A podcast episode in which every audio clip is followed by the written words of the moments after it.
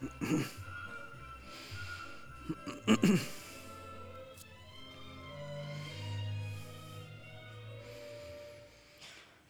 good morning. Are you ready for this? Ready for Christmas? Ready for all that comes with it? Well, guess what? Ready or not, it's here. And uh, uh, the next few weeks, I know, will be crazy and fun and um, just festive. But I've been centering around this word vintage this year.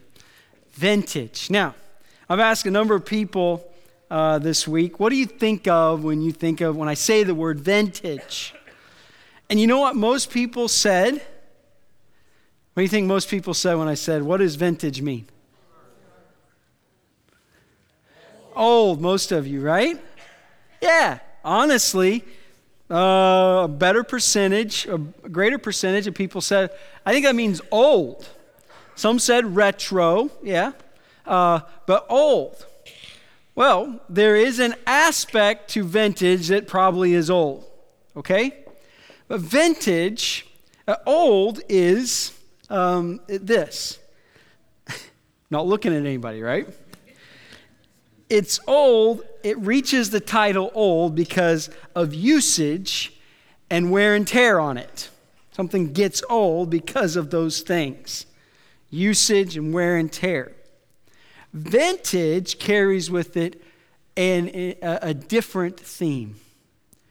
It can be old, actually, it can be new, but it becomes timeless, it's classic, it's quality, it's, it's choice. That's when you look up vintage, what it means. It's um, the best or the most distinctive.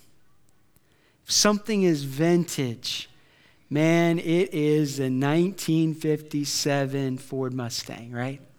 Something like that. Yeah, I guess it's old, but man, that baby is timeless. It's classic. That's what this word carries with it. You know, the Christmas season is, is full of vintage, vintage movies that we all love to watch every year. And those things are classic, they're timeless. They've been watching A Wonderful Life for 50 years, and they'll be watching A Wonderful Life for 50 more years. Right? Some of us have been watching Christmas Vacation for how many years, and we'll be watching it for many more.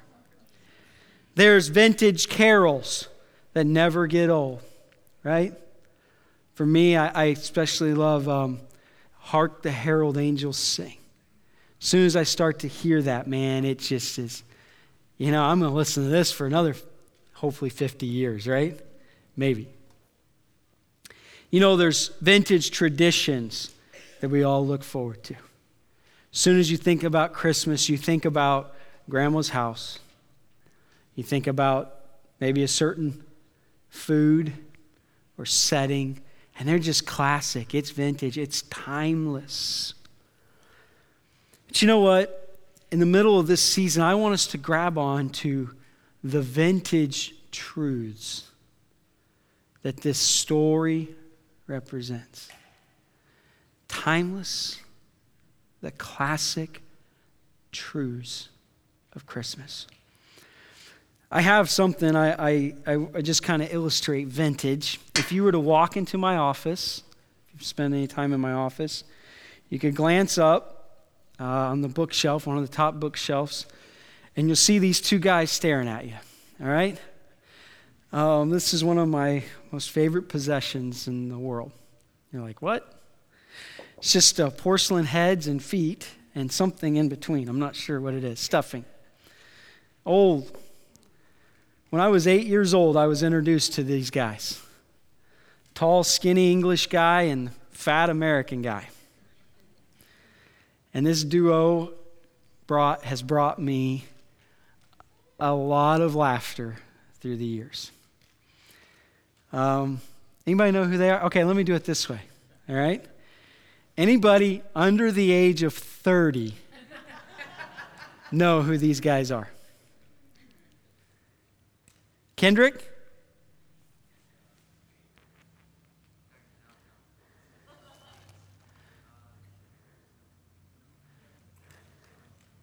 Okay? Anybody under the age of 40 know who these guys are? Oh, man. Somebody in first service had uh, 40, under 40. 50. All right. I saw Angie's hand, all right? Who is it? Hey. There you go.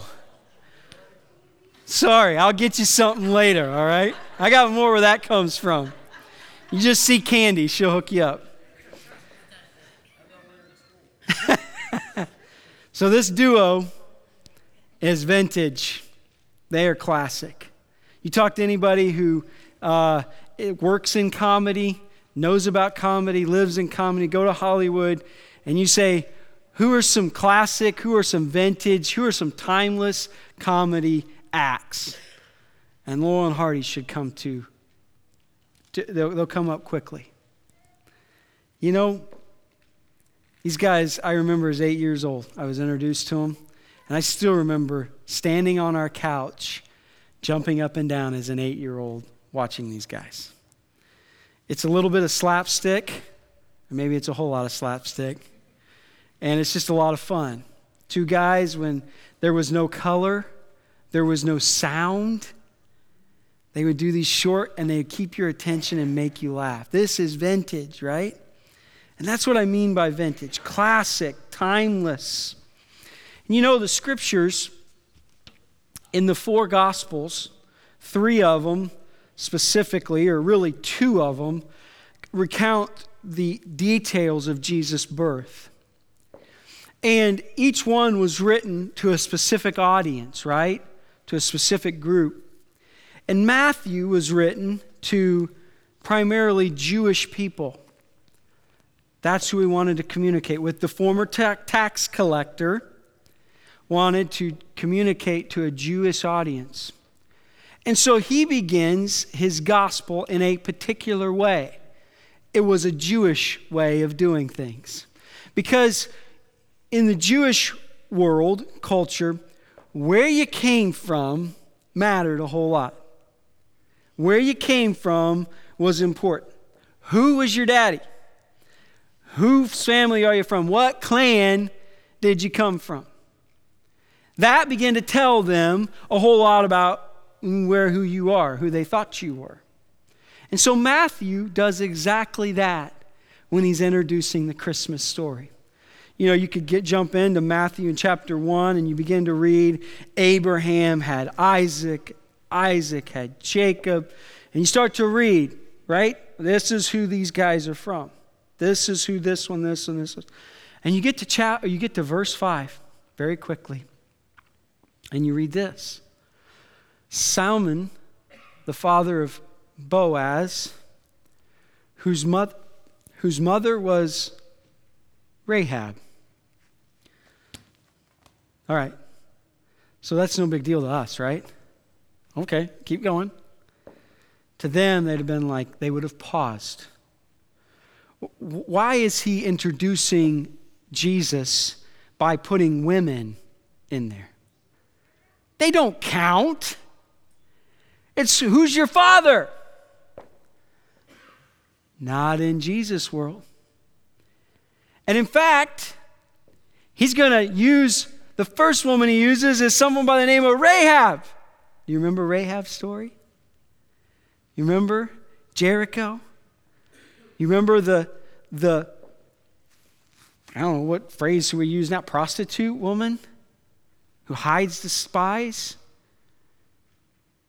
That's who I'm with. That's, you know, like, honestly, you know, my family tree, um, my mom's side especially, you start to read back a little bit, and man, you got some nefarious customers. Don't be scared. I'm not talking like serious stuff. But I'm talking about a bunch of people that, you know, like to like their alcohol a little bit too much. Probably put them in the county jail a few too many times.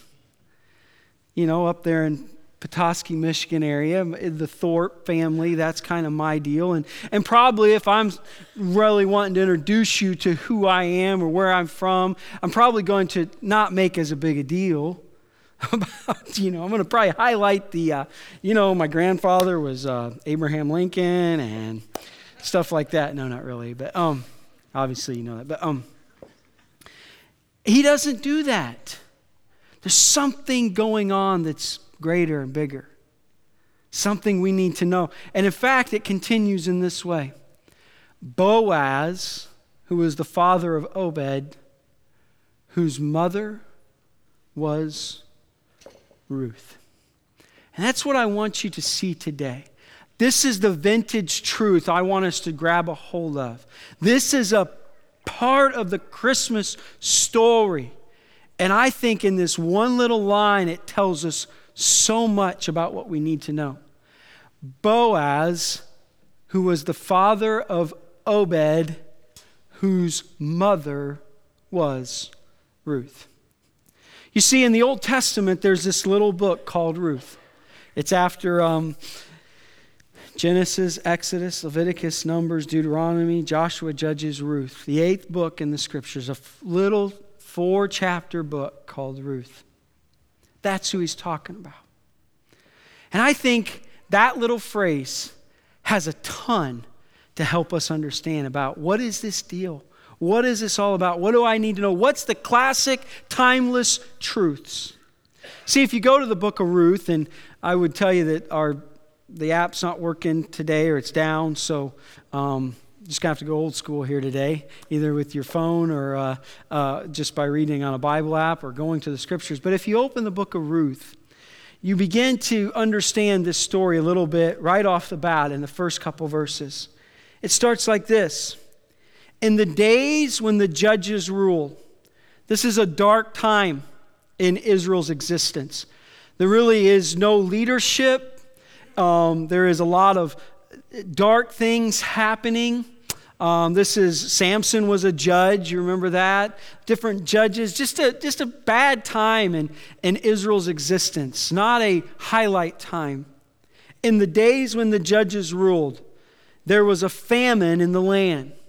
All right, big deal then. Still a big deal, but we're able to cope with it a lot better in those places where it happened. Then, I mean, it was life altering.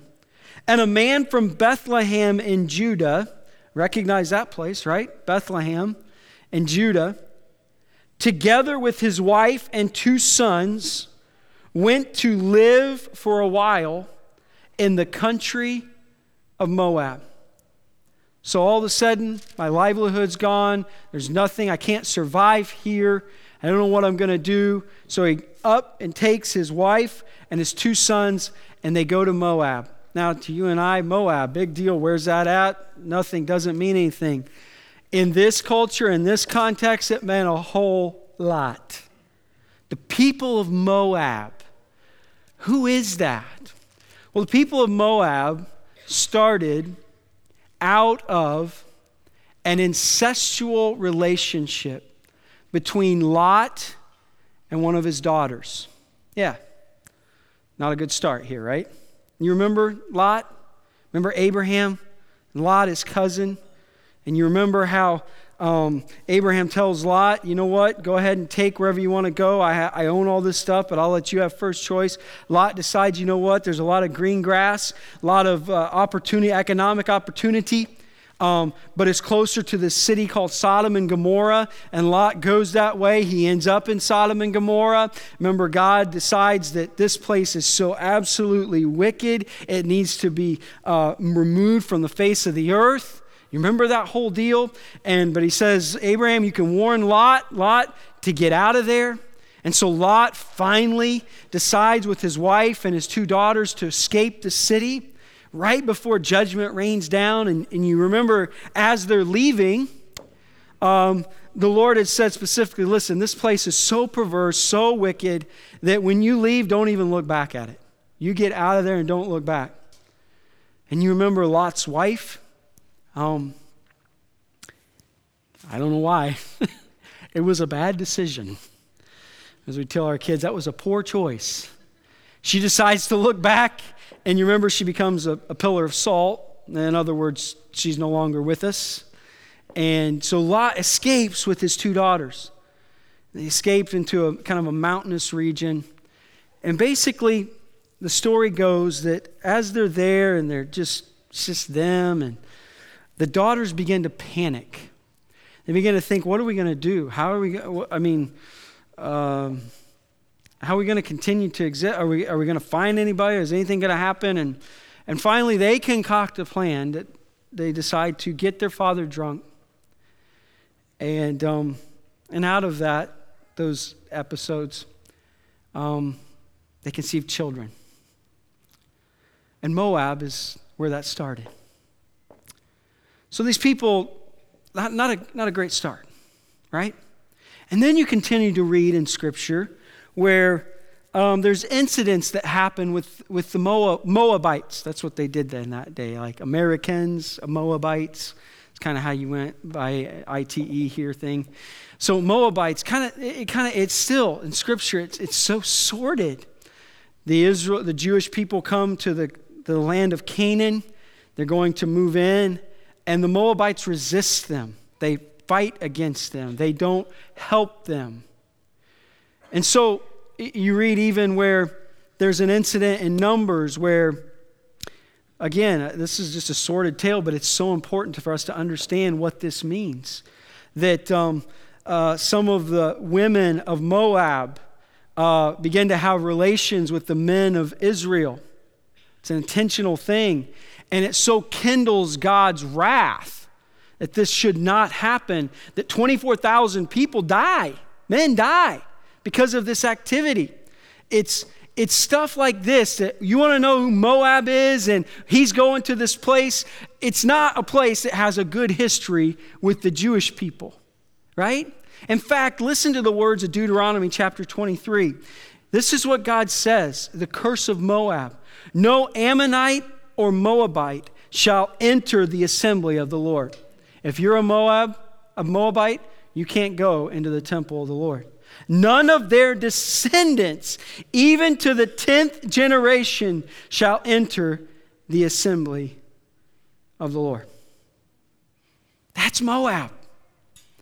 And that's where Elimelech and Naomi and their two sons go. A man from Bethlehem in Judea, together with his wife and two sons, went to live for a while in the country of Moab. The man's name was Elimelech. His wife's name was Naomi. And the names of his two sons were Mahlon and Kilion. They were from Bethlehem. They were from a tribe, one of the 12 tribes of, of, of Israel, Judah. And they went to Moab and lived there. Now, we're getting out of here. We're escaping. We're going to go back in a while, but we just, this is how we're going to survive. Now, when they're there, though, in the country of Moab, this Jewish family in Moab, Elimelech dies. All of a sudden, they start taking hits. The patriarch dies. And now Naomi is on her own with her two sons in a foreign country. And in the, in, as time passes on, the two sons find Moabite women and they marry them. They marry one named Orpah, and the other one's name is who? Ruth. And after they had lived there 10 years, okay, so we've left, things have happened, we just kind of settled down. My kids married, people from this land were here. All of a sudden, her two sons die. And now Naomi is left without her two sons and her husband things have went south in a hurry. Things have went off the track. And we read that Naomi in the middle of all this and what am I going to do? And I've uprooted and I'm here, but now the reason I'm here is totally gone. And now I'm a woman that has two Moabite daughter in laws. And she heard that the Lord had come and was providing food back to Bethlehem, in Bethlehem. And she and her daughter in laws decide, you know what? Let's go back because of the most vulnerable people in that whole culture. It's a woman without a husband or a family to support them. Women were culturally marginalized in those cultures, and they were very vulnerable. And Naomi decides, you know what? I got nothing here. We got nothing here. Let's go back. I've got family back in Bethlehem. Things are better now. Famine's moved on. Let's go back. And so, as you would continue to read through Ruth, you would see uh, the first chapter where she looks at her daughter in laws, Ruth and Orpah, and says, Listen, I'm going back. You don't have to go with me. You lost your husbands. This is your home. Um, just please find husbands. Get on with your life. To which, over a course of some time, Orpah decides, you know what, that's what I'm going to do. I'm just going to stick around. But Ruth says, no way. In fact, you would recognize this verse. Sometimes it's read at, fun- uh, not funerals, weddings. And sometimes people have it on their, in their houses. It's this verse, Ruth's words, right? Ruth replied, Don't urge me to leave you or turn my back from you.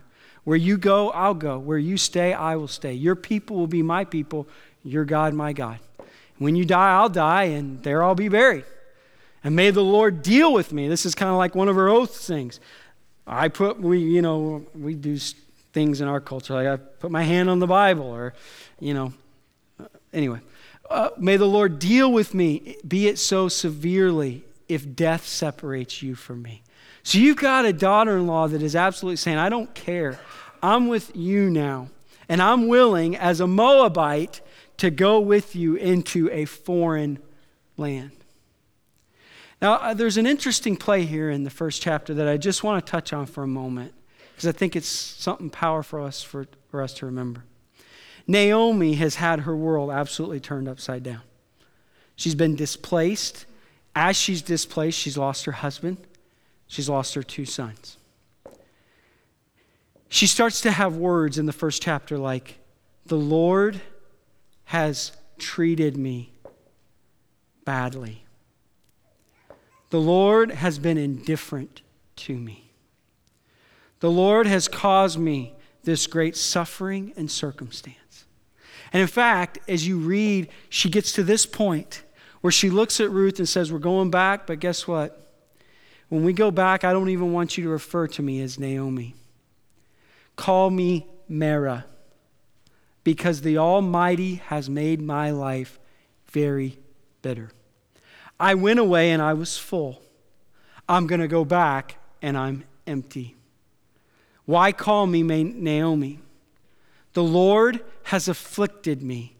The Lord has brought misfortune upon me.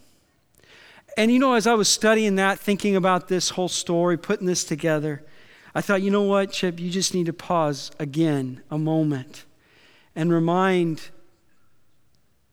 remind us about this whole world. Because there's not a week that doesn't go by normally in this congregation where I chat with someone and I've gotten to know you better and better and, and you know, more initial and more where I don't encounter someone here who is dealing with a unfortunate, a misfortunate, unfair, tough circumstance. Right? If you live and breathe, life is going to have hardship. It comes to us all in different ways, in different seasons, through different circumstances. I just want to remind you you watch Naomi, she goes from complaining about it and being bitter to just absolutely assuming it and, and, and, taking it on. I mean, name it and then claim it. It's like, call me bitter. I'm so ate up with this. And I just want to remind you that the scriptures talk about this a lot. Because the, the circumstances of your lives are not the most damaging thing that can happen to you. I know sometimes that's tough to understand. The things that are the most damaging thing, to, the, one of the things that's the most damaging that can ever happen in your life is to allow those circumstances to make you bitter. The way I picture it, the way I think about it, it's like a cancer in our soul. It grows up, it springs up, however, cancer forms, you know how. And then cancer starts to metastasize, right? And grow. And so often, if you don't stop it, it's just going to claim your body. And bitterness is like that to our souls. Over and over in Scripture, the New Testament, God calls us to give that away to Him, to allow unforgiveness to be dissolved in our heart, and to allow His healing grace through the power of His Holy Spirit to heal us from that. That is so important for us to grasp. Bitterness ultimately holds us captive. It doesn't change the unfair circumstance, and it doesn't serve justice to the one who deserves it. I'm sorry. That's life. Bitterness does nothing but make you a captive and hold you prisoner.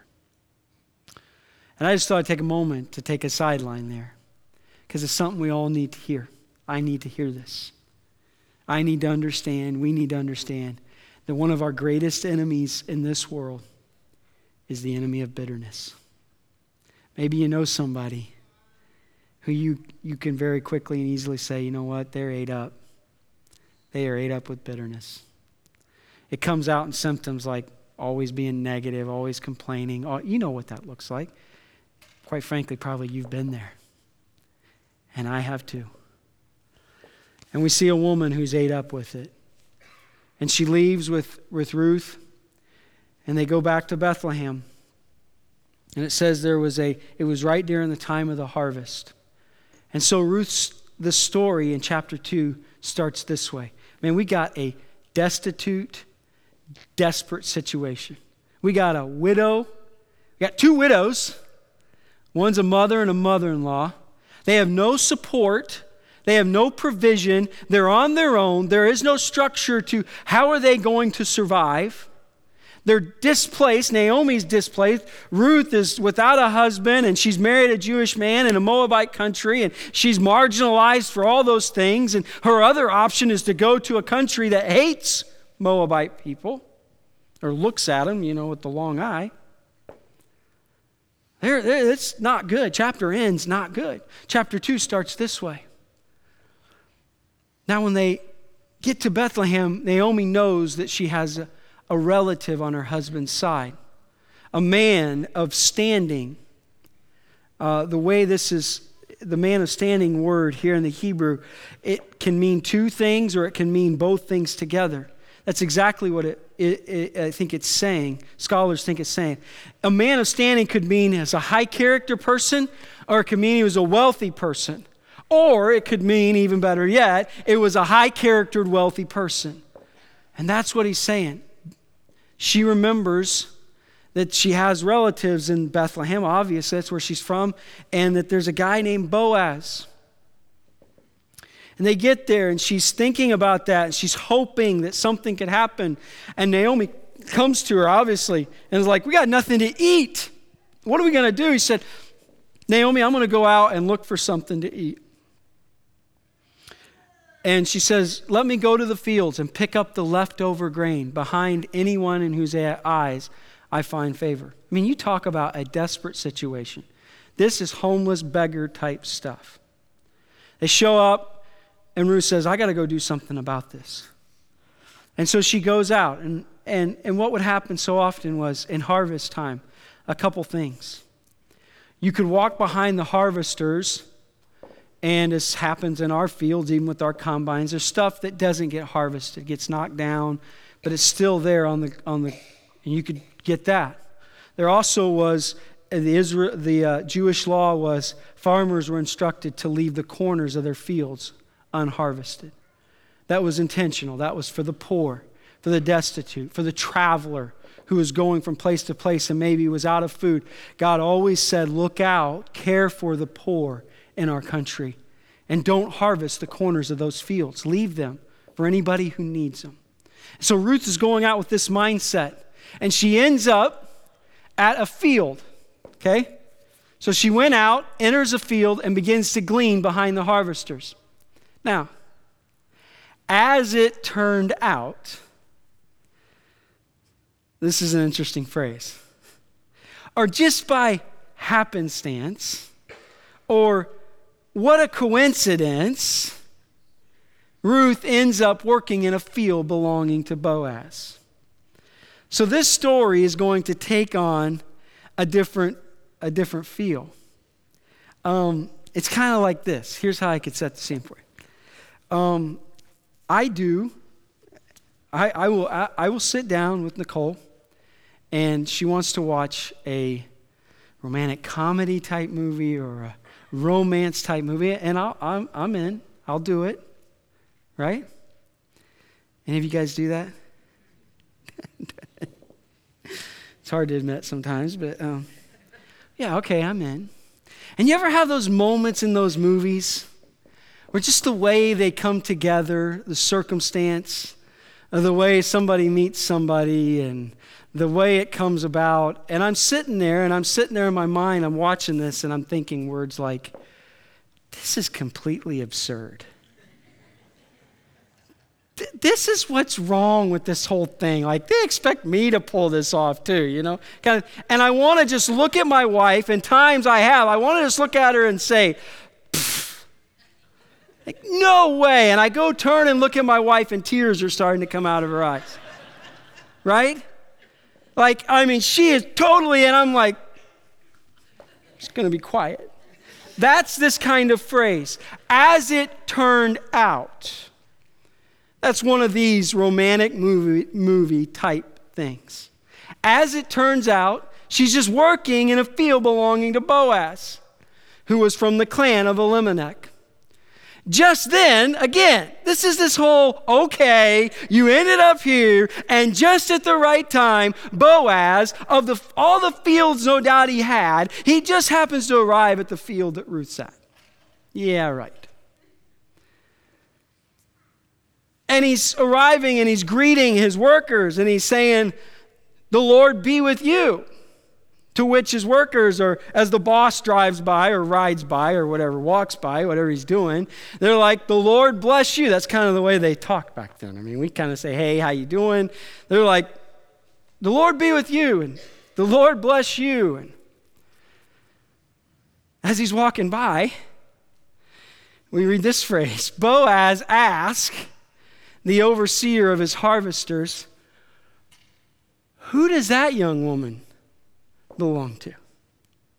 This is Old Testament phrase for check her out. That's what this is. Like, hey, how you doing? The Lord bless you. The Lord bless the Lord bless you. is what this is. Like, whose woman is that? He asked the, the foreman, like, who is that? It's obvious. And the foreman says, well, she's the Moabite. Obviously, man, something was happening already because when he says Moabite, Boaz is this high standing Jewish man. When you say the word Moabite, you think about, oh, keep moving. No, man, he is like, I don't care if she's a Moabite. She's the Moabite who came back from Moab with Naomi. And she said to me, Can I glean in your field and gather the sheaves behind the harvesters?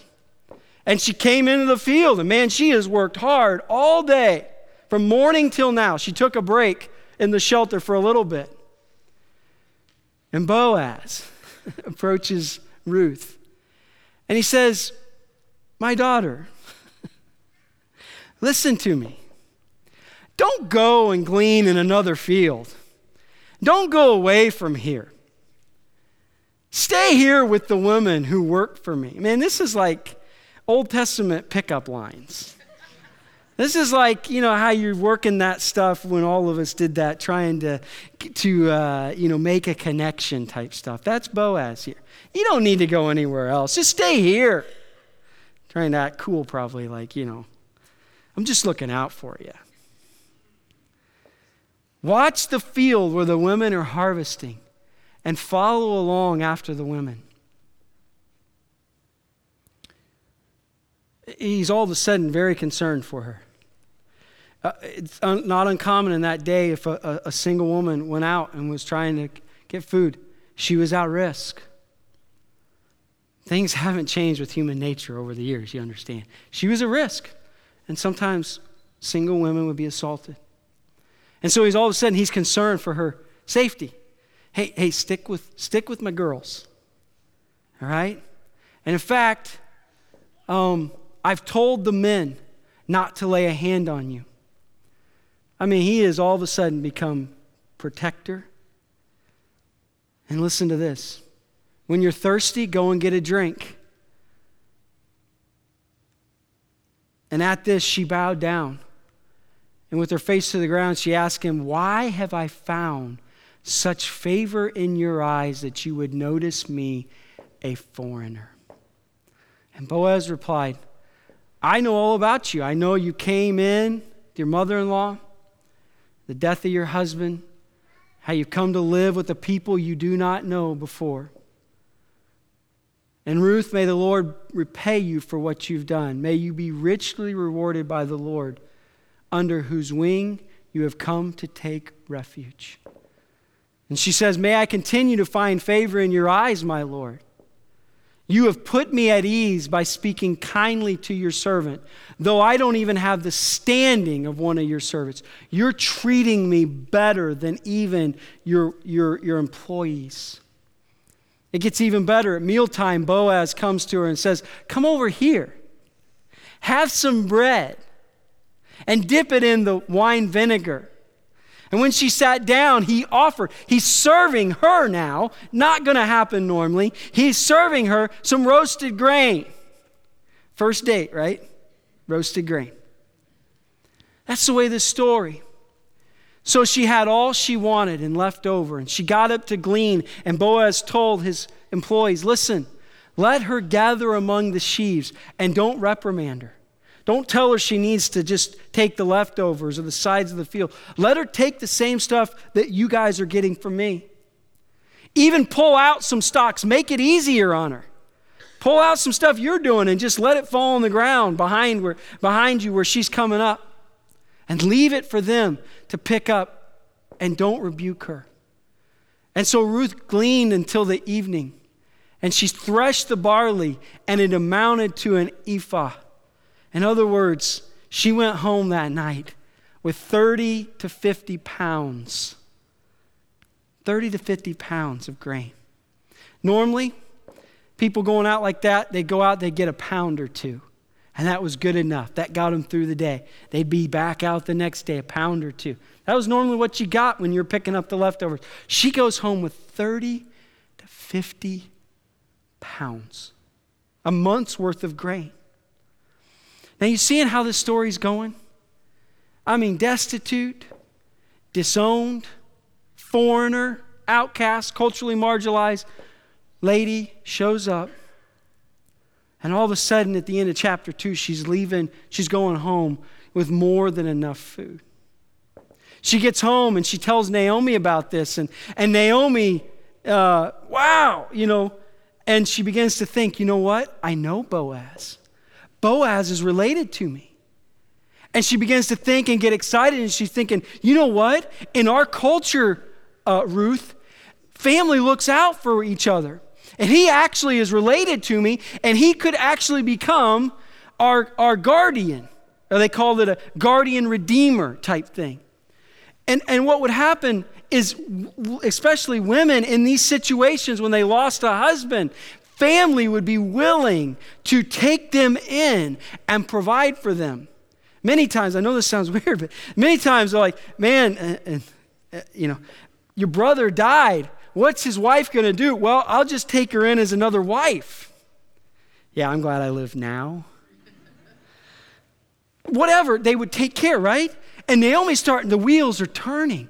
And she's thinking, man, we can really make this work. He could be the one. We, we. And so she concocts this um, plan. That's chapter three. I got to be honest, when I read this plan, I, um, I don't know, man. A little bit shady, a little bit seedy here. Basically, what she, she, tells, to, she tells Ruth to do is she said, You know what? Here's what you're going to do. You're going to wait till tonight. You're going to wait till it's dark and Boaz is done working. And I know he's not going to go back into Bethlehem because it's harvest time. Man, there was no hotels. It was, you worked, you found a place to sleep close to where you were working, got up the next morning, you just did this thing, right? Different culture. And she said, I know he'll be uh, on the, in the threshing area and he'll, he'll make his bed there. Yeah, see what I mean? Kind of getting, where are you going with this? He's like, I want you to show up tonight and I want you to lay down at his feet. I'm not sure why they couldn't have done this the next morning, just approached him, but this is the way they did it. And she's like, I want to tell you what I want you to do. I want you, when you get there, I want you to take the blanket off of his feet. Because his feet are going to get cold. And he's going to wake up in the night, and he's going to try to put the blanket over his feet, and then he's going to see you. And so Ruth does this. She goes, sure enough, he's done, night's over, laying down to rest. She takes the blanket from his feet, lays down at his, at his feet, and sure enough, in the night, his feet get cold. He wakes up, he sits up, and there's Ruth. But she's not there in any kind of uh, uh, any kind of uh, what's the word I'm thinking here? Sorry, my mind went blank. She's not. She's not. Um, my my mind totally went blank. I hate that when that happens. Right? She's not propositioning him at all. All she's simply saying is, Boaz, would you take me and Naomi in? She's actually offering him a proposal. Wow. She's saying, hey, will you take us in? Really, what it's saying is, will you marry me? It's pretty bold, isn't it? And we take Naomi in. A Moabite woman asking an upstanding Jewish man in this manner to take her on. And evidently, Boaz had the bug because he said yes. And the story goes, and obviously, there's always got to be a twist, right? It's got to be a, a good movie, always has a twist. You know what I'm talking about. The ex shows up, or somebody, you know, somebody from, you know, you know how that goes. The twist here is that the next day they realize, well, you know what, there's a closer relative. And because he's an upstanding man, said, I can't, I, I got to ask him first, because that's the way our laws go. And no doubt Boaz is like, oh, great. You know, I've fallen in love here, obviously with this woman. Now I got to put it back out there. And they approached the man and said, Hey, you know, here's Naomi, your relative. Would you take her and would you take Ruth in? And the guy at first goes, Yeah, I'll do it. And then they keep talking. They say, Yeah, it's Naomi and her daughter in law, the Moabite Ruth. As soon as he, words, he hears the words Moabite, he's like, I'm out. And Boaz is able to take Ruth and Naomi in. And chapter 4 is so vastly different than chapter 1. And in fact, it ends this way this is the family line of Perez. Perez, the father of Hezron. Hezron, the father of Ram. Ram, the father of Amminadab. Amminadab, the father of Nahshon. Nahshon, the father of Salmon. Salmon, the father of Boaz. Boaz, the father of Obed. Obed, the father of Jesse and Jesse, the father of David. It's that David, that, that King David. That David of whom Jesus or God said, My Messiah will come of that line. That's why when we begin to read who is Jesus, what is he about, he intentionally puts in there Boaz, the father of Obed, whose mother was Ruth. No Moabite shall ever enter the temple of God, was what the Old Testament law said. Ruth, the great grandmother of David. You see, what's central to this whole story, and what it, in fact, when we're, what's this about? Who's Jesus? Where did he come from? One of the first things he wants us to remember and understand is that this is a redemption story. You know that Jesus, what he's about? He's about destitute, broken, helpless, vulnerable Ruth. The outsider, the foreigner, the outcast woman who becomes the wife of the upstanding Boaz and who becomes the great grandmother or great great grandmother of David, whose blood is shared in the person of Jesus Christ. The vintage truth of Christmas, one of the vintage truths of Christmas, is redemption. This is a precursor. This is a, hey, you want to get what good news of great joy is all about? Well, here's a little story for you to understand what Jesus is about. It's a precursor to all of us destitute in our sin, broken, displaced, and lost by our choices, outcast by our nature.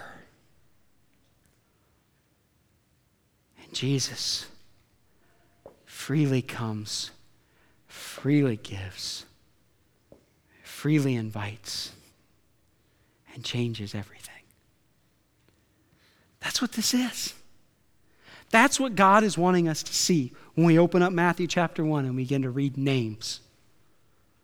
Whose mother was Ruth.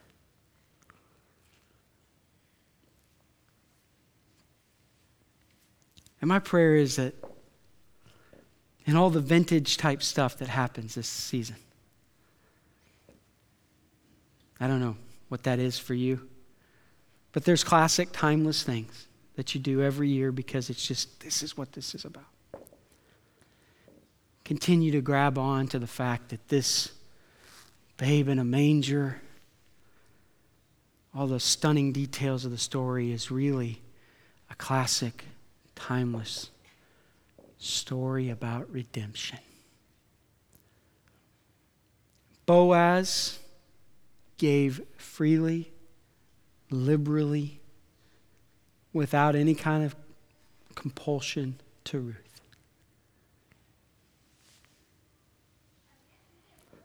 Jesus offers grace and offers a chance at our lives looking vastly different through His grace. That's what He wants to do. Being destitute in our sin to being accepted and lavish in His grace. Boaz fathered Obed, whose mother was Ruth. That's what you need to know about Christmas. That's one thing you can grab onto.